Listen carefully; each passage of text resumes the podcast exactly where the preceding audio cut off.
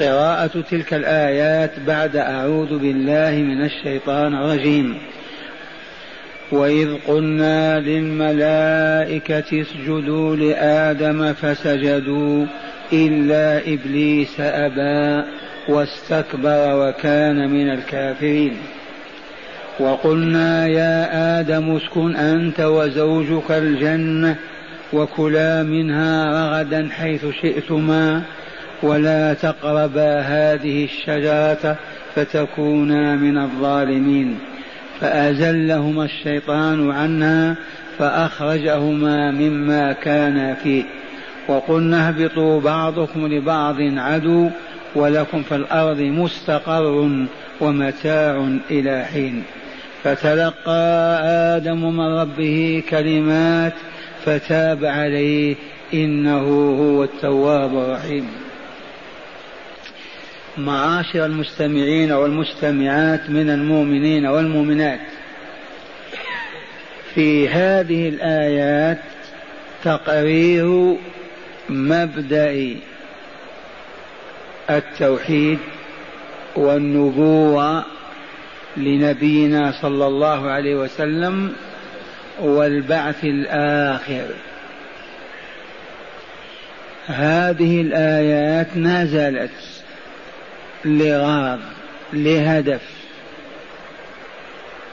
وقد ندرك ذلك وقد لا ندركه. ولكن النظرة العامة في مثل هذا السياق أنه تقرير لمبدأ لا إله إلا الله. ومبدأ محمد رسول الله. ومبدأ الحياة الثانية التي هي دار الجزاء بعد هذه الدار التي هي دار العمل. إذ يوم عمل وغدا جزاء.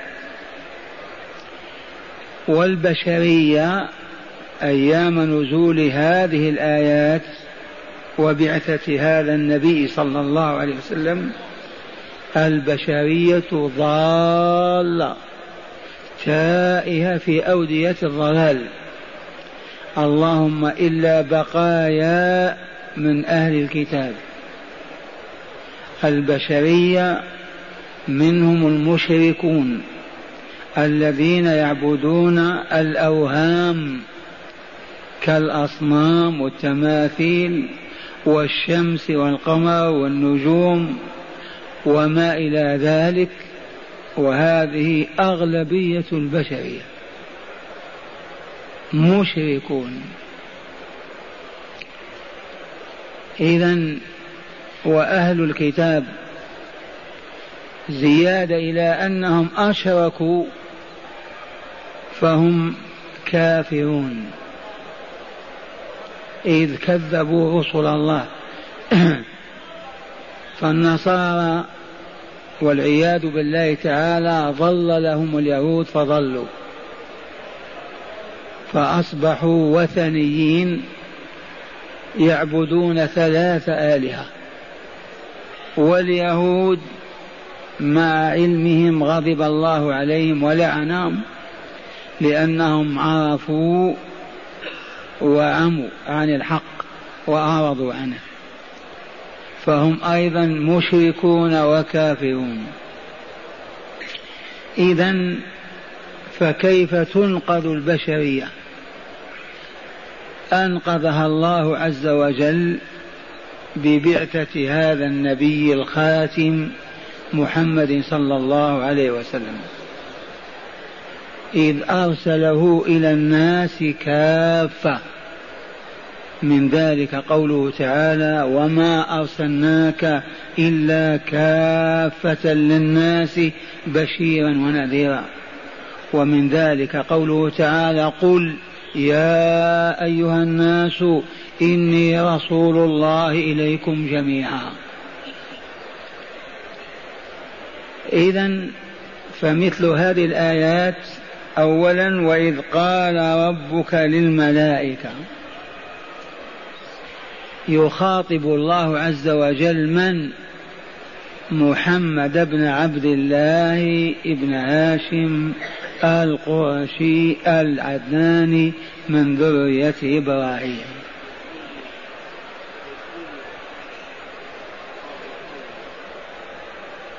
وإذ قلنا من القائل؟ رب العزة والجلال والكمال. وتقدم وإذ قال ربك للملائكة. إذا الله عز وجل خالق الخلق ومدير الكون ومدبر الملكوت هو الذي أرسل هذا الرسول. وإلا كيف يخاطبه وينزل عليه وحيه ويعلمه؟ اذا فالآية بمجرد ما تسمعها تقرر مبدأ أنه لا إله إلا الله. أما الإلحاد العام الذي ظهر منذ ثمانين سنة وهو لا إله والحياة مادة هذا ما كان موجودا على سطح الأرض لا بين الإنس ولا بين الجن. بل الخليقة كلها تؤمن بخالق رازق مدبر. فلما ما عرفوه اتخذوا رموزا يعبدونها تحت شعار التقرب إلى الله العليم الحكيم. الذين يعبدون الأصنام ما عبدوها لذاتها. يبحثون عن الله خالقهم رازقهم معطيهم ومانعهم محييهم ومميتهم. ما عرفوا. فزينت لهم الشياطين عبادة الأصنام وما إلى ذلك. عبدت الشعرى في ديار اليمن كوكب معروف. المجوس كانوا يعبدون النار. أما الإلحاد بمعنى لا إله ذي فرية يهودية أرادوا أن يطمسوا بها معالم التوحيد. وأخيرا بعد ما بلغت مبلغها في الشرق والغرب انفضح ستارها وظهرت لعبة يهودية. إذ الفطرة التي فطر الإنسان عليها تشهد أن لا إله إلا الله تؤمن بوجود الله. ولكن عبدت الأصنام, الأصنام والأوثان تقربا إلى الله عز وجل. وهؤلاء كبار المشركين بل وأئمتهم في قريش في مكة قالوا ما نعبدهم إلا ليقربونا إلى الله زلفى. وكيف هم يحجون بيت الله ويقفون في عرفات لله؟ ويعبدون اللات والعزى ومنات وحول الكعبة ثلاثمائة وستون صنما.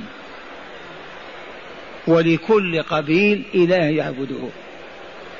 إذا فخطاب الله عز وجل في مثل قوله وإذ قال ربك للملائكة إني جاعل في خليفة هذا يثبت وجود الله. هذا يتكلم. هذا كلامه. كيف وصل هذا الكلام؟ أوحاه إلى من؟ إلى محمد عبد الله ورسوله فهو رسول الله. فتم مبدأ لا إله إلا الله محمد رسول الله. إذا وهذه الأنباء هذه الأخبار غيبية تعجز البشرية عن وصولها إليها أو الحصول عليها بحال من الأحوال. إذ كان هذا قبل أن يكون الإنسان فكيف نعلم هذا؟ ونصل إليه. إنه من طريق الوحي الإلهي الذي نزل بهذا الكتاب العظيم القرآن الكريم. إذا وإذ قلنا وإذ قال ربك للملائكة إني جاعل في الأرض خليفة تقدم أن عرفنا أن الله يؤدبنا ويعلمنا كيف يستشير رجالنا وعلماؤنا وعظماؤنا من دونهم. وفي الحديث الصحيح ما خاب من استخار ولا ندم من استشار. فالله يقول في عباده المؤمنين وأمرهم شورى بينهم. فالله عز وجل يقول الملائكة إني جاعل في الأرض خليفة. خليفة يخلفني في تطبيق شرائعي وإنفاذ أحكامي ولا حرج. خليفة من شأني أن يموت ويخلفه غيره. وجعلناكم خلائف الأرض والكل كما علمتم صحيح وتدل عليه الآية الكريمة. يا داود إنا جعلناك خليفة. خليفة ماذا؟ يطبق شرائع الله وينفذ أحكامه في عباده. فالملائكة كأنهم استغربوا هذه القضية وتعجبوا منها وقالوا أتجعل فيها من يفسد فيها ويسفك, ويسفك الدماء؟ وقد علمنا أنه بلغهم علم. قبل علم سابق أن هناك من سكن هذه الأرض من عالم آخر عالم الجن وما كان منهم إلا أن فسقوا عن أمر الله وخرجوا عن طاعته وتقاتلوا وأجرموا. فالملائكة فهموا أن هذا المخلوق الجديد الذي سيعمر الأرض قد يسفك الدماء ويفسد فيها بارتكاب المعاصي وغشيان الذنوب. فأبدوا ما عندهم أتجعل فيها وليس هذا والله من باب الاعتراض على الله وإلا من باب التقرير أتجعل هذا؟ وقالوا سبحان ونحن نسبح بحمدك ونقدس لك. ما هناك حاجة إلى أن تخلق مخلوقا يعصيك ويخرج عن طاعتك ويفسق عن أمرك ونحن نسبحك الليل والنهار ونقدسك يا رب العالمين. ذي مجرد إبداء رأي ومن حقهم أن يقولوا وهم مع ربهم يناديهم ويكلمهم. إذا فرد تعالى عليهم بقوله إني أعلم ما لا تعلمون. ونعم علمه أحاط بكل شيء وعلمهم محدود في نطاق ضيق. سمعوا أو شاهدوا ما حدث في الأرض فخافوا أن الذي ينزل بعد الآن يفعل مثل الذي فعل الأولون. وقد حصل فقد سفكنا الدماء وأفسدنا في الأرض الأمر الذي لا يقادر قدره. ولكن منا أولياء منا صالحون منا ربانيون عبدوا الله الليل والنهار والدهر كله. إذا واذكر يا رسولنا إذ قال إذ قلنا للملائكة اسجدوا لآدم. وعلم آدم الأسماء كلها ثم عرضهم على الملائكة فقال أنبئوني بأسماء هؤلاء إن كنتم صادقين. علم آدم الأسماء كلها سبق أن قلت لكم لا عجب في هذا أبدا. الرحمن علم القرآن خلق الإنسان علمه البيان. أراه على شاشة على صورة الأجناس كلها وأسماءها وأثبتها في قلبه فحفظها وفهمها وعرفها ولا حرج. وسواء قلنا في ساعة أو في دهر أو في عام هذا لا علم لنا به. علمه الأسماء كلها أسماء الأجناس. حتى قال ابن عباس كالقصعة والقصيعة شاهدها ثم حفظ أسماءها أراد الله ذلك ليختبر الملائكة وليريهم عجزهم وضعفهم. إذا وعلم آدم الأسماء كلها ثم عرضهم عرض التلفاز والشاشة التي تشاهدون. ولا ننسى أن هذا العرض تم هنا في هذا المسجد. والله العظيم الرسول صلى الله عليه وسلم في محرابه ولم يكن محرابا كهكذا في مكان مصلاه إلى الجدار في الروضة والآن موجود مكان المحراب محرابا. يصلي بالناس وإذا به يتقدم قليلا ويمد يديه كأنما يريد أن يتناول شيئا. ثم يرجع ويواصل صلاته. ثم يرجع القهقراء ويشيح برأسه ووجهه هكذا كأن لهب النار. فلما فاغ من صلاته سألوه ما الذي حدث يا رسول الله؟ قال عرضت علي الجنة. عرضت علي الجنة فرأيت عنبا فهممت أن آخذ عنقودا. لو أخذته لأكلتم منه الدهر كله. لم لأنه غير قابل للفناء. ما يفنى. كالعالم الآتي لا فناء فيه. وعرضت علي النار فرأيت أكثر أهلها النساء فأشحت بوجهي لحرارتها. فالعرض الآن في التلفاز والشاشة السينمائية بارد ما في حقيقة صور. أما العرض هناك كان حقيقة. هل قال أصحاب رسول الله هذا مستحيل؟ أو كيف يتم قالوا آمنا بالله وبما أخبر به رسول الله صلى الله عليه وسلم. والشاهد عندنا وعلم آدم الأسماء كلها أسماء الأجناس الإنسان والحيوان والماء وما إلى ذلك. وشاهدها ذواتا. كيف هذا؟ ألم يكن قد كتبها الله في كتاب المقادير قبل أن يخلق السماوات والأرضين؟ ما من كائن على سطح هذه الأرض ولا في السماء إلا وله صورة في ذلك السجل العظيم. الكتاب المبين أو الإمام المبين. منها فقط عرضها.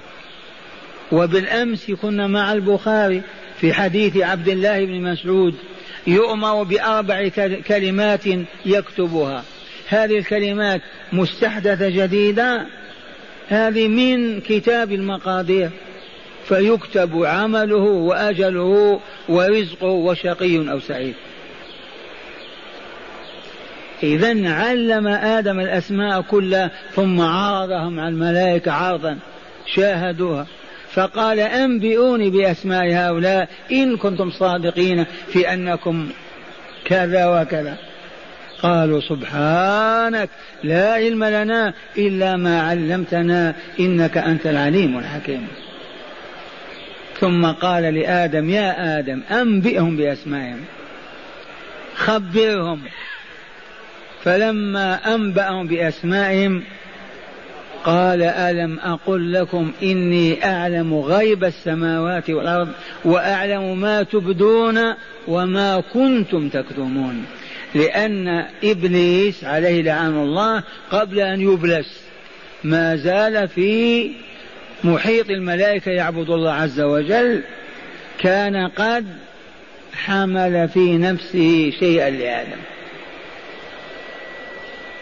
فأخبرهم الله بعلمه بما في نفوسهم وما يكتمون. والآن وصلنا إلى الآية التي هي موضع درسنا اليوم وإذ قلنا للملائكة أي أذكر يا رسولنا يا نبينا قولنا للملائكة كذا وكذا.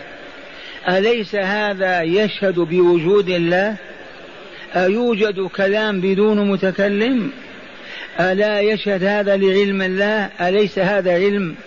أيوجد علم بلا عليم؟ كما قدمنا الآيات تقرر وجود الله وعلم الله وقدرة الله وحكمة الله ورحمة الله. كل آية تقرر هذا. اذكر إذ قلنا للملائكة اسجدوا لآدم. معاشر المستمعين في هذه الآية فضيلة العلم والعلماء.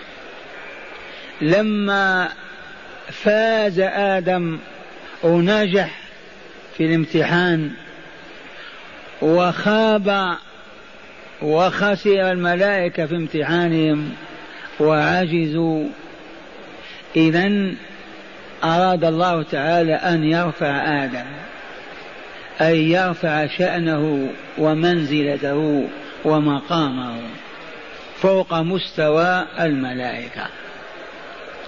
فهاهذا تعالى يأمر الملائكة أن يسجدوا لآدم. سجود تحية وتعظيم لا سجود عبادة وتأليه إذ المسجود له في الحقيقة الآمر المطاع. آدم ما أمر ولا ولا أطيع. فلا يقال هذا سجود عبادة. الذي عبد وذل له وأطيع هو الله. إذ هو الذي أمر وآدم فاز بالتبجيل والتعظيم إذ وقع هذا السجود وهذه الطاعة له ومنه وإليه ولا حرج لأن الله أراد ذلك. وهذا نظير صلاتنا إلى مقام إبراهيم. واتخذوا من مقام إبراهيم مصلى. إذا فنحن نصلي بعد الطواف سبعة أشواط نصلي ركعتين. لمن؟ لله تعالى. أين نصليهما خلف مقام إبراهيم؟ إذا المقام فاز بأشرف عبادة تقع عنده ودونه والصلاة هي لله عز وجل. وإذ قلنا للملائكة اسجدوا لآدم فسجدوا. السجود خاطبنا الله عز وجل بما نعرف السجود في لغة العرب هو أن ينحني المرء وينكسر وينزل الأرض ويضع وجهه جبهته وأنفه على التراب. دي حقيقة السجود. وإن كان معناها الخضوع والذلة فكل من ذل لرجل وخضع يقال سجد له. لكن خاطبنا بما هو معلوم عندنا سجدت الملائكة على الأرض لآدم عليه السلام فالله هو الآمر هو المطاع. إذا هو المعبود والمسجود له. وآدم فاز بالشرف والكرامة العليا لأن الله رفعه بالعلم.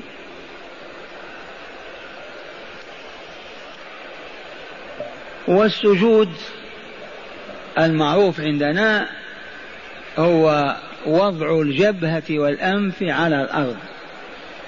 ولا تصح صلاة قادر على السجود بدون سجود. نعم المريض يومي إيماء إلى الأرض. أما القادر على أن يضع جبهته وأنفه على التراب فلا تصح له صلاة لأن هذا ركن من أركانها. هذا السجود كان الأولون يسجد العظماء أو الكرماء لبعضهم البعض والعوام تابع تابع لذلك. والدليل أن يوسف الصديق ابن الصديق عليه السلام لما جلس على أريكة الملك وعرش الدولة وجمع الله له شمله بأبويه وإخوته فإنهم خروا له ساجدين. فسجدوا. طاعة إكبارا تعظيما تبجيلا ليوسف عليه السلام. وذكر هذا الحق تعالى في كتابه وخروا له سجدا. إذا وسجد الناس لبعضهم البعض كما هي التحية المعروفة عند الناس. وهنا أشير إلى فائدة وهي أن التحيات كلها لله. ولهذا لما نجلس بين يدي الله عز وجل نقول التحيات لله. التحيات جمع تحية وهي ما يعظم به الإنسان أخاه ويجله ويكبره كلها لله. والسجود من التحيات. ولذا قال أهل العلم جميع حركات الصلاة تحيات. من رفع اليد هذه تحية معروفة عسكرية. لكن بيد واحدة ونحن نحيي ربنا بكلتي يدينا. لا يجوز أن تقول هكذا مع الله. لا بد من يديك الاثنين. الوقوف باعتدال غير مطأطع رأس ولا منكسر. تلك الاعتدال ولي وجهك شطر المسجد الحرام هذه تحية. وقد يحيي الناس بها الآن بعضهم بعضا. الركوع معلوم بالضرورة أن الناس يحيي بعضهم بعض بالانحناء والركوع. تلك الجلسة التي يجلسها جلسة التحية والسجود فوق ذلك. إذا جميع التحيات التي عرفتها البشرية وحي بعضها بعض بها جمعها الله تعالى لنا في الصلاة. فلهذا الذي لا يصلي كفر الله عز وجل وما اعترف بجلاله ولا كماله ولا بعظمته ولا بوجوده. وإن عوقب فالعقوبة الإعدام له لأنه غير أهل للحياة. كفر الله عز وجل ولم يحيي ولم يعظمه. إذا عرفنا عرفنا أن الصلاة تحية لكن جمعت كل أنواع التحيات. ولهذا نقول التحيات لله والصلوات. السجود حاول بعض المؤمنين أن يسجدوا لرسول الله صلى الله عليه وسلم. أحد الصحابة كان بديار الشام وجاء إلى المدينة مسلما. فأراد أن يسجد للرسول صلى الله عليه وسلم. فأبى ولم يسمح له واعتذر الصاحب بأنه رأى أهل الشام يسجدون للقصص وللبطارقة. قال فأحببت أن أسجد لك كما يسجدون له فقالها صلى الله عليه وسلم لو كنت آمرا أحدا أن يسجد لأحد لأمرت المرأة أن تسجد لزوجها لما له عليها من حق. ولكن لا سجود إلا لله رب العالمين. فنسخ الإسلام برسوله ورسالته وكتابه السجود بالمرة الواحدة. فلا يسجد إلا لله. لا يذل المؤمن ولا ينكسر أبدا إلا بين يدي الله عز وجل. وإذ قلنا للملائكة اسجدوا لآدم فسجدوا امتثلوا أمر ربهم على الفور والملائكة كم؟ لقد درسنا وعرفنا لا يحصي لهم عد إلا الله. إذا كانت السماء لا يوجد فيها موضع قدم أو شبر إلا عليه ملك ساجد أو قائم من يحصي عدد الملائكة. إذا كان كل واحد منا موكل بعشر من ملائكة أو اثني عشر ما بين الحفظة وبين الكرام الكاتبين. والشاهد عندنا فسجدوا امتثلوا أمر الله فخروا ساجدين لآدم. هذا السجود لآدم ولكن حقيقته لمن؟ للآمر والا لا؟ الذي اطيع إلا إبليس أبى واستكبر وكان من الكافرين من هو إبليس؟ إبليس كنيته أبو مرة. معروفة. يكنى إبليس بأبي مرة. هل كان اسمه هكذا أو عزازيل على كل إبليس كان من العابدين لله عز وجل الراكعين الساجدين آلاف السنين. وهو ليس من الملائكة بل هو من الجن من عالم الثاني الملائكة أولا والجن ثانيا. والإنس بعد ذلك عالم ثالث والحيوان عالم رابع.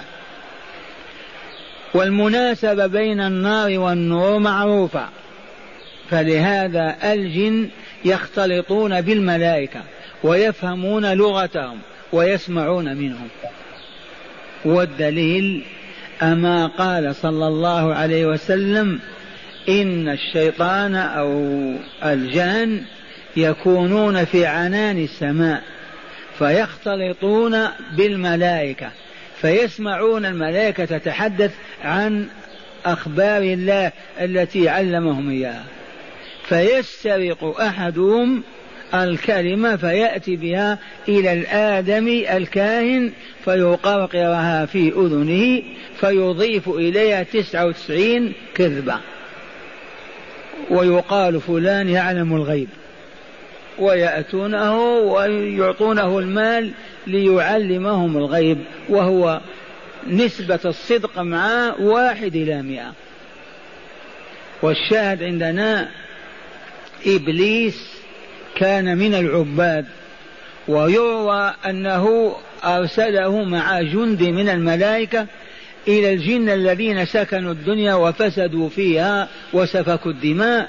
فحاربهم إبليس بجيش عظيم من الملائكة وأجلاهم إلى جزر البحر.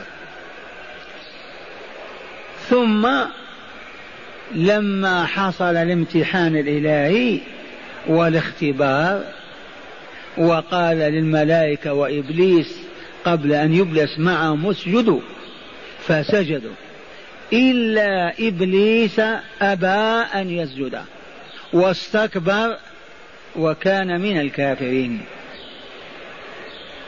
وقد جاء هذا مفصلا في عدة آيات منها من سورة الحجر. إني خالق بشرا من صلصال من حماء مسنون. فإذا سويت ونفخت فيه من روحي فقعوا له ساجدين فسجد الملائكة كلهم أجمعون إلا إبليس أبى أن يكون مع الساجدين. قال يا إبليس ما لك ألا تكون مع الساجدين؟ قال لم أكن لأسجد لبشر خلقته من صلصال من طين من حماء مسنون وخلقتني من نار. فأبدى علة امتناعه عن السجود لآدم. وهي أولا الكبر. كيف وأنا المخلوق من مادة ملتهبة؟ النار أسجد لمن خلق من طين من صلصال من حمين منت مسنون. ثانيا منعه أيضا مع الكبر الحسد. كيف يتفوق هذا المخلوق علينا؟ ويفضلنا ونؤمر بالسجود له. فكانت المعصية مزدوجة مركبة من الكبر والحسد. وهما شر ما يوجد على الأرض. داء الأمم كلها أو داء الأمم كلهم داؤهم الكبر والحسد. فلهذا يقول تعالى يقول الرسول صلى الله عليه وسلم إن الله لا يدخل الجنة من كان في قلبه مثقال ذرة من كبر.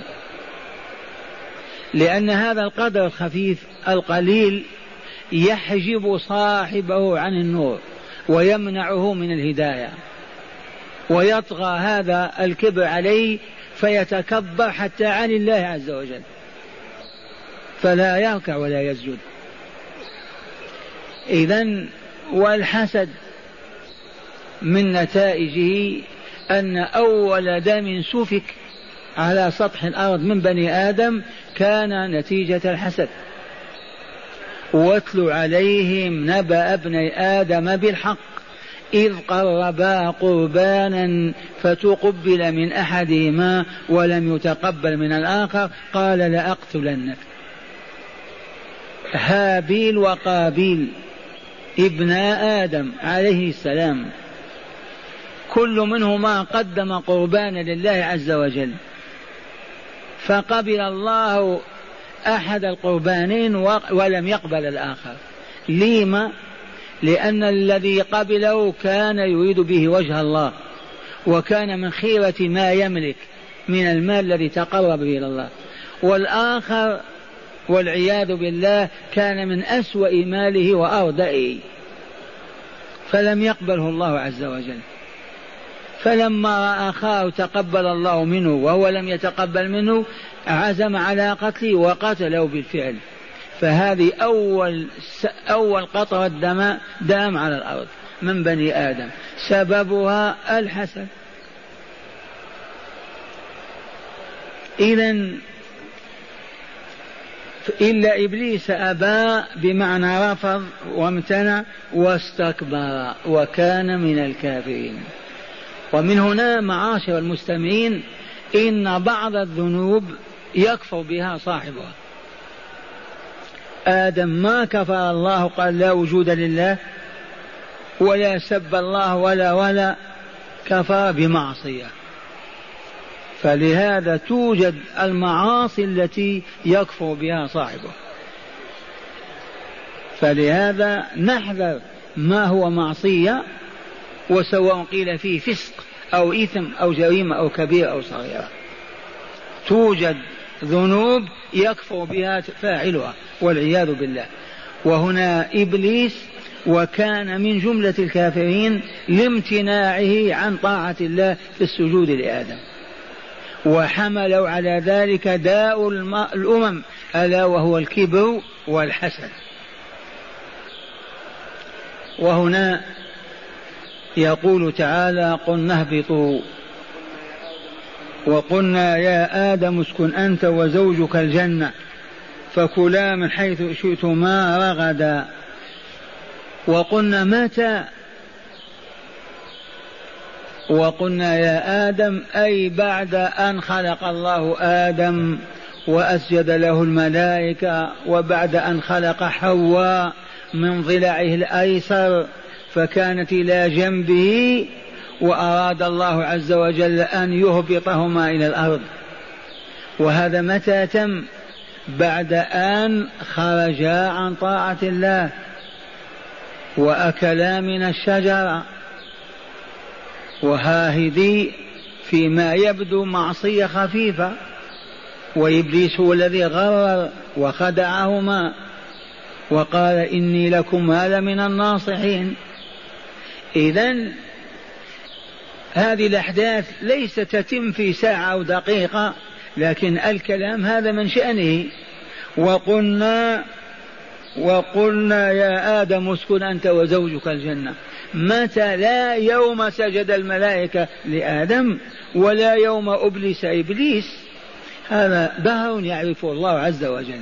ولكن الترتيب للأحداث هو هكذا.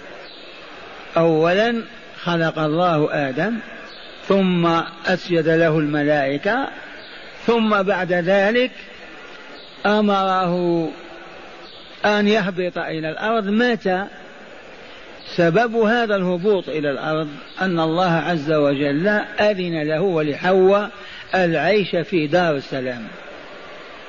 يأكلان من ثمار الجنة ونعيمها ويسعدان بوجودهم فيها. لكن نهاهما عن أكل شجرة. لا تقربا هذه الشجرة فتكون من الظالمين. أباح لهما كل ما في الجنة. إلا هذه الشجرة أراد أن يمتحنهما. هو قد كتب قدرا أن ينزل ينزلهما إلى الأرض وتعمر الأرض بذريتهما إلى يوم القيامة. ولكن ما هي الأسباب والسنن؟ لا بد من هذا. فحرم عليهما الأكل من الشجرة ما هذه الشجرة؟ ما دام لم يبينها رسول الله صلى الله عليه وسلم لا حق لنا أن نقول التين ولا أن نقول الرمان أو التفاح. شجرة. ومتى هذا؟ بعد أن أبلس إبليس وطرد وخرج من الجنة. ومعنى إبليس معنى المبلس المؤيأس من رحمة الله المطرود المنفي عنه كل خير إبليس لما أبلس من جراء آدم وحواء من جراء آدم بالذات أراد أن ينتقم أيضا فيهما من طريق الوسواس. الحكايات الإسرائيلية تقول دخل إبليس في صورة حية إلى الجنة. ولا حاجة إلى هذا. فإنه ما من أحد منا إلا وعنده جهاز تلقي وإرسال. إلا ما كان من رسول الله صلى الله عليه وسلم. فإن الله نزع منه ذلك الجهاز حتى لا يستطيع الشيطان أن يتصل به. أما نحن رادار شغال ليل نهارا. إذا فاتصل بهما من طريق الوسواس فوسوس لهما الشيطان. ما دخل الجنة ولا يدخلها. ولكن اتصل بهم الآن يتصل بك الإنسان من أمريكا. وأنت في المدينة هو معك في بيتكم في أسواق المدينة. تقول لا مستحيل. قول مستحيل. وهو هالو هالو يتكلم معك ويوسوس لك. إذا فأزلهما الشيطان عنها وأسقطهما وأوقعهما في الزلل. وهو ارتكاب المعصية. بسبب ماذا؟ بالتزيين والتحسين. هل أدلكما على شجرة على شجرة الخلد وملك لا يبلى. إذا أكلتما من هذه الشجرة لا تموتان لا تفنيان تخلدان. وكذبهما وهو لا يملك إلا تزيين. فقط أعظم سلاح لدى العدو ليوقع الآدم في معصية الله فيهلك هو التزيين. إذ قال فبعزتك لأزينن لهم في الأرض ولأغوينهم أجمعين إلا عبادك منهم المخلصين. إذا فما كان من آدم إلا أن استمع لنظرية زوجته وقبل كلمتها وهذا الذي يقع أيضا للرجال منا. الذي يستجيب لامرأته ويقبل اقتراحاتها وما تريده يا ويحه. قد يقع فيما وقع فيه آدم. فحواء عليها السلام هي التي بادرت وأكلت قالت ما أصابني شيء. كل أنت. فاستجاب وأكل. ما إن أكل من الشجرة وارتكب المعصية حتى انكشفت عورتهما. ذهب النور الذي كان يكسوهما. ولا يعرف أحدهما فرجا لا قبلا ولا دبرا. ما إن ارتكب المعصية زال النور. فأسرعا إلى ورق الشجر يستران عورتهما. وطفقا يخسفان عليهما من ورق الجنة. فلهذا فطرة الآدمي أنه يسطو عورته ولو كان مجوسيا أو كافرا. وإلا لا بالفطرة أن الآدمي يسطو عورته. وإن قلت وجدت أندية العري في أوروبا عند الباب تسلخ روحك سلخا وتدخل عاريا. هذا مسخ إبليسي ما هو فطري؟ إبليس هو الذي مزق حجاب الفطرة. ونفذ إلى القلوب أما الفطرة الحقيقية كما تعلمون كافر تمشي إلى سكان الغابات تجدهم قد وضعوا على فروجهم ستارة ولو من شجر. إلى الآن. إذا فلما بدت لهما سوءتهما طافقا يخسفان عليهما من ورق الجنة وناداهما ربهما ألم أنهكما عن تلكم الشجرة؟ وأقول لكم إن الشيطان لكم عدو مبين.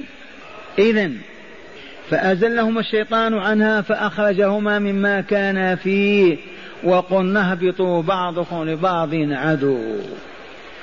من هم لبعضهم عدو؟ آدم وحواء؟ لا آدم وزوجه طرف وإبليس الطرف الثاني.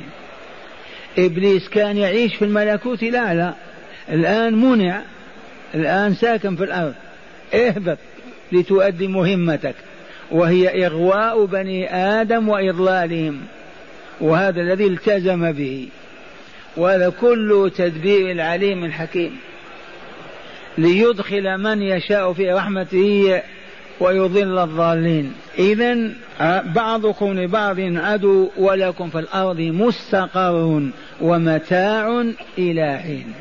ولكم في الأرض مستقر. ومن هنا نبهنا أيام شاعت فكرة الصعود إلى القمر. وقلنا لا يمكن للآدم أن يعيش على كوكب من الكواكب.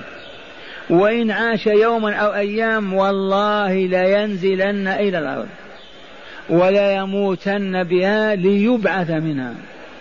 قال تعالى منها خلقناكم وفيها نعيدكم ومنها نخرجكم تارة أخرى. إذا ولكم في الأرض لا في السماء مستقر قرار ومتاع أكل شرب وحياة إلى حين نهاية آجالكم. وأعماركم ونهاية الحياة بكاملها. ولكم في الأرض هذه المعهودة مستقر ومتاع إلى حين. فمن يزعم أنه يستطيع أن يبني قصرا في القمر أو في كوكب آخر ويعيش هو هناك هذا باطل باطل. والحمد لله استرحنا من هذه الكذبة كما استرحنا من الشيوعية. انتهت. لأن الذين كانوا روادا للقمر كذبوا أخيرا. من سنتين وقالوا ما طلعنا. أفلام سينمائية في الجبال. واستريحوا. قال فتلقى آدم آدم من ربه كلمات فتاب عليه. تلقاها وحيا أوحاها الله إليه. كلمات معدودة ثلاثة أو أربعة. فلما قالها تاب الله عز وجل عليه. فتلقى آدم من ربه كلمات فبسببها تاب عليه. ما هذه الكلمات؟ هذه جاءت من سورة الأعراف وهي قولهما عليهما السلام قالا ربنا ظلمنا أنفسنا وإن لم تغفر لنا وترحمنا لنكونن من الخاسرين. فكل مؤمن أو مؤمنة أراد أن يتوب فعليه بهذا الكاس من العسل. رب ظلمت نفسي. معترفا بفجره أو بفسقه أو بمعصيته متالما منها لأنه أغضب الله عليه وأسخطه بغشيان وارتكاب ما حرم عليه. يناديه بهذا الصدق رب ظلمت نفسي. أي بفعل كذا وكذا. ولا يذكر جريمته لله لأن الله يعلمها. رب ظلمت نفسي وإن لم تغفر لي وترحمني لنكونن من الخاسرين. أي من جملة الخاسرين وفي عدادهم. ومن هم الخاسرون؟ الماديون لا يعرفون من الخسارة إلا المادية. صفقة تجارية ما ربح فيها. باخرة تحمل بضاعة غرقت مزرعة انقطع عليها الماء ماتت. زوجة ماتت ولد جن هذه خسائر الدنيا. لكن الخسران الحق بينه الله تبارك وتعالى. هو أن يخسر الإنسان نفسه وأهله. لا يبقى له أب ولا أم ولا ولد ولا أخ ولا قبيل ولا يعرف أحدا ويعيش في عالم وحده. لا أنيس ولا أنس.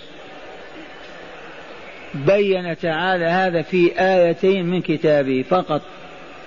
وهو قوله تعالى قل إن الخاسرين بحق. الذين خسروا أنفسهم وأهليهم يوم القيامة. نعم. نحن نعد الخسارة أن نضيع ركعة من الصلاة. نعد خسارة أن نفطر في يوم من أيام الصيام.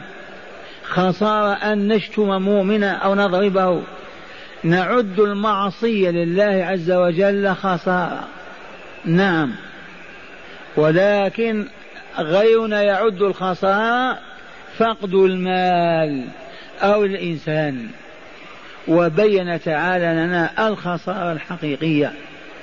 ألا إن أن يفقد الإنسان كل ما عنده ويجد نفسه في عالم عالم شقاء كله لا أنيس ولا من يؤانسه قل إن الخاسرين الذين خسروا أنفسهم وأهليهم يوم القيامة ألا ذلك هو الخسران المبين. ألا ذلك هو الخسران المبين. معاشر المستمعين كيف نتقي هذا الخسران؟ كيف نجنب نجنب أنفسنا منه ونبتعد من ساحته؟ إنه بالإيمان. وصالح الأعمال باتقاء الشرك والمعاصي. يجنبك الله هذا الخسران ويبعدك عنه. إيمان صحيح. اعرضه على الكتاب والسنة يوافقان عليه.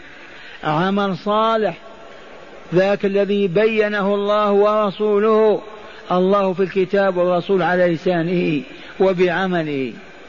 مع اجتناب الشرك بالله ولو في كلمة واحدة ولو في إشارة برأسك. علمنا أن أحد الأولين جاءه الشيطان وهو مغلل يعد للموت لجريمة ارتكبها قال له هل أدلك على شيء؟ إذا فعلته نجوت. قال دلني. قال اخفض رأسك لي. اسجد لي سجدة. فسجد له فقتلوه ومات إلى جهنم. ومن أراد أن يقف على هذه ففي التفاسير. عندما قال كمثل الشيطان إذ قال للإنسان أكفر فلما كفر قال إني بريء منك إني أخاف الله رب العالمين. فكان عاقبتهما أنهما في النار خالدين فيها إبليس وذلك الرجل الفاسق وذلك جزاء الظالمين. فتلقى آدم من ربه كلمات عرفنا الكلمات وإلا لا؟ ما هي؟ ربنا ظلمنا أنفسنا وإن لم تغفر لنا وترحمنا لنكونن من الخاسرين. يجب أن نحفظها ونستعملها في كل ذنب نشعر به وكل خطيئة نرتكبها. إذ نجى الله تعالى آبانا آدم وأمنا بهاتين الكلمتين. كيف ننساهما؟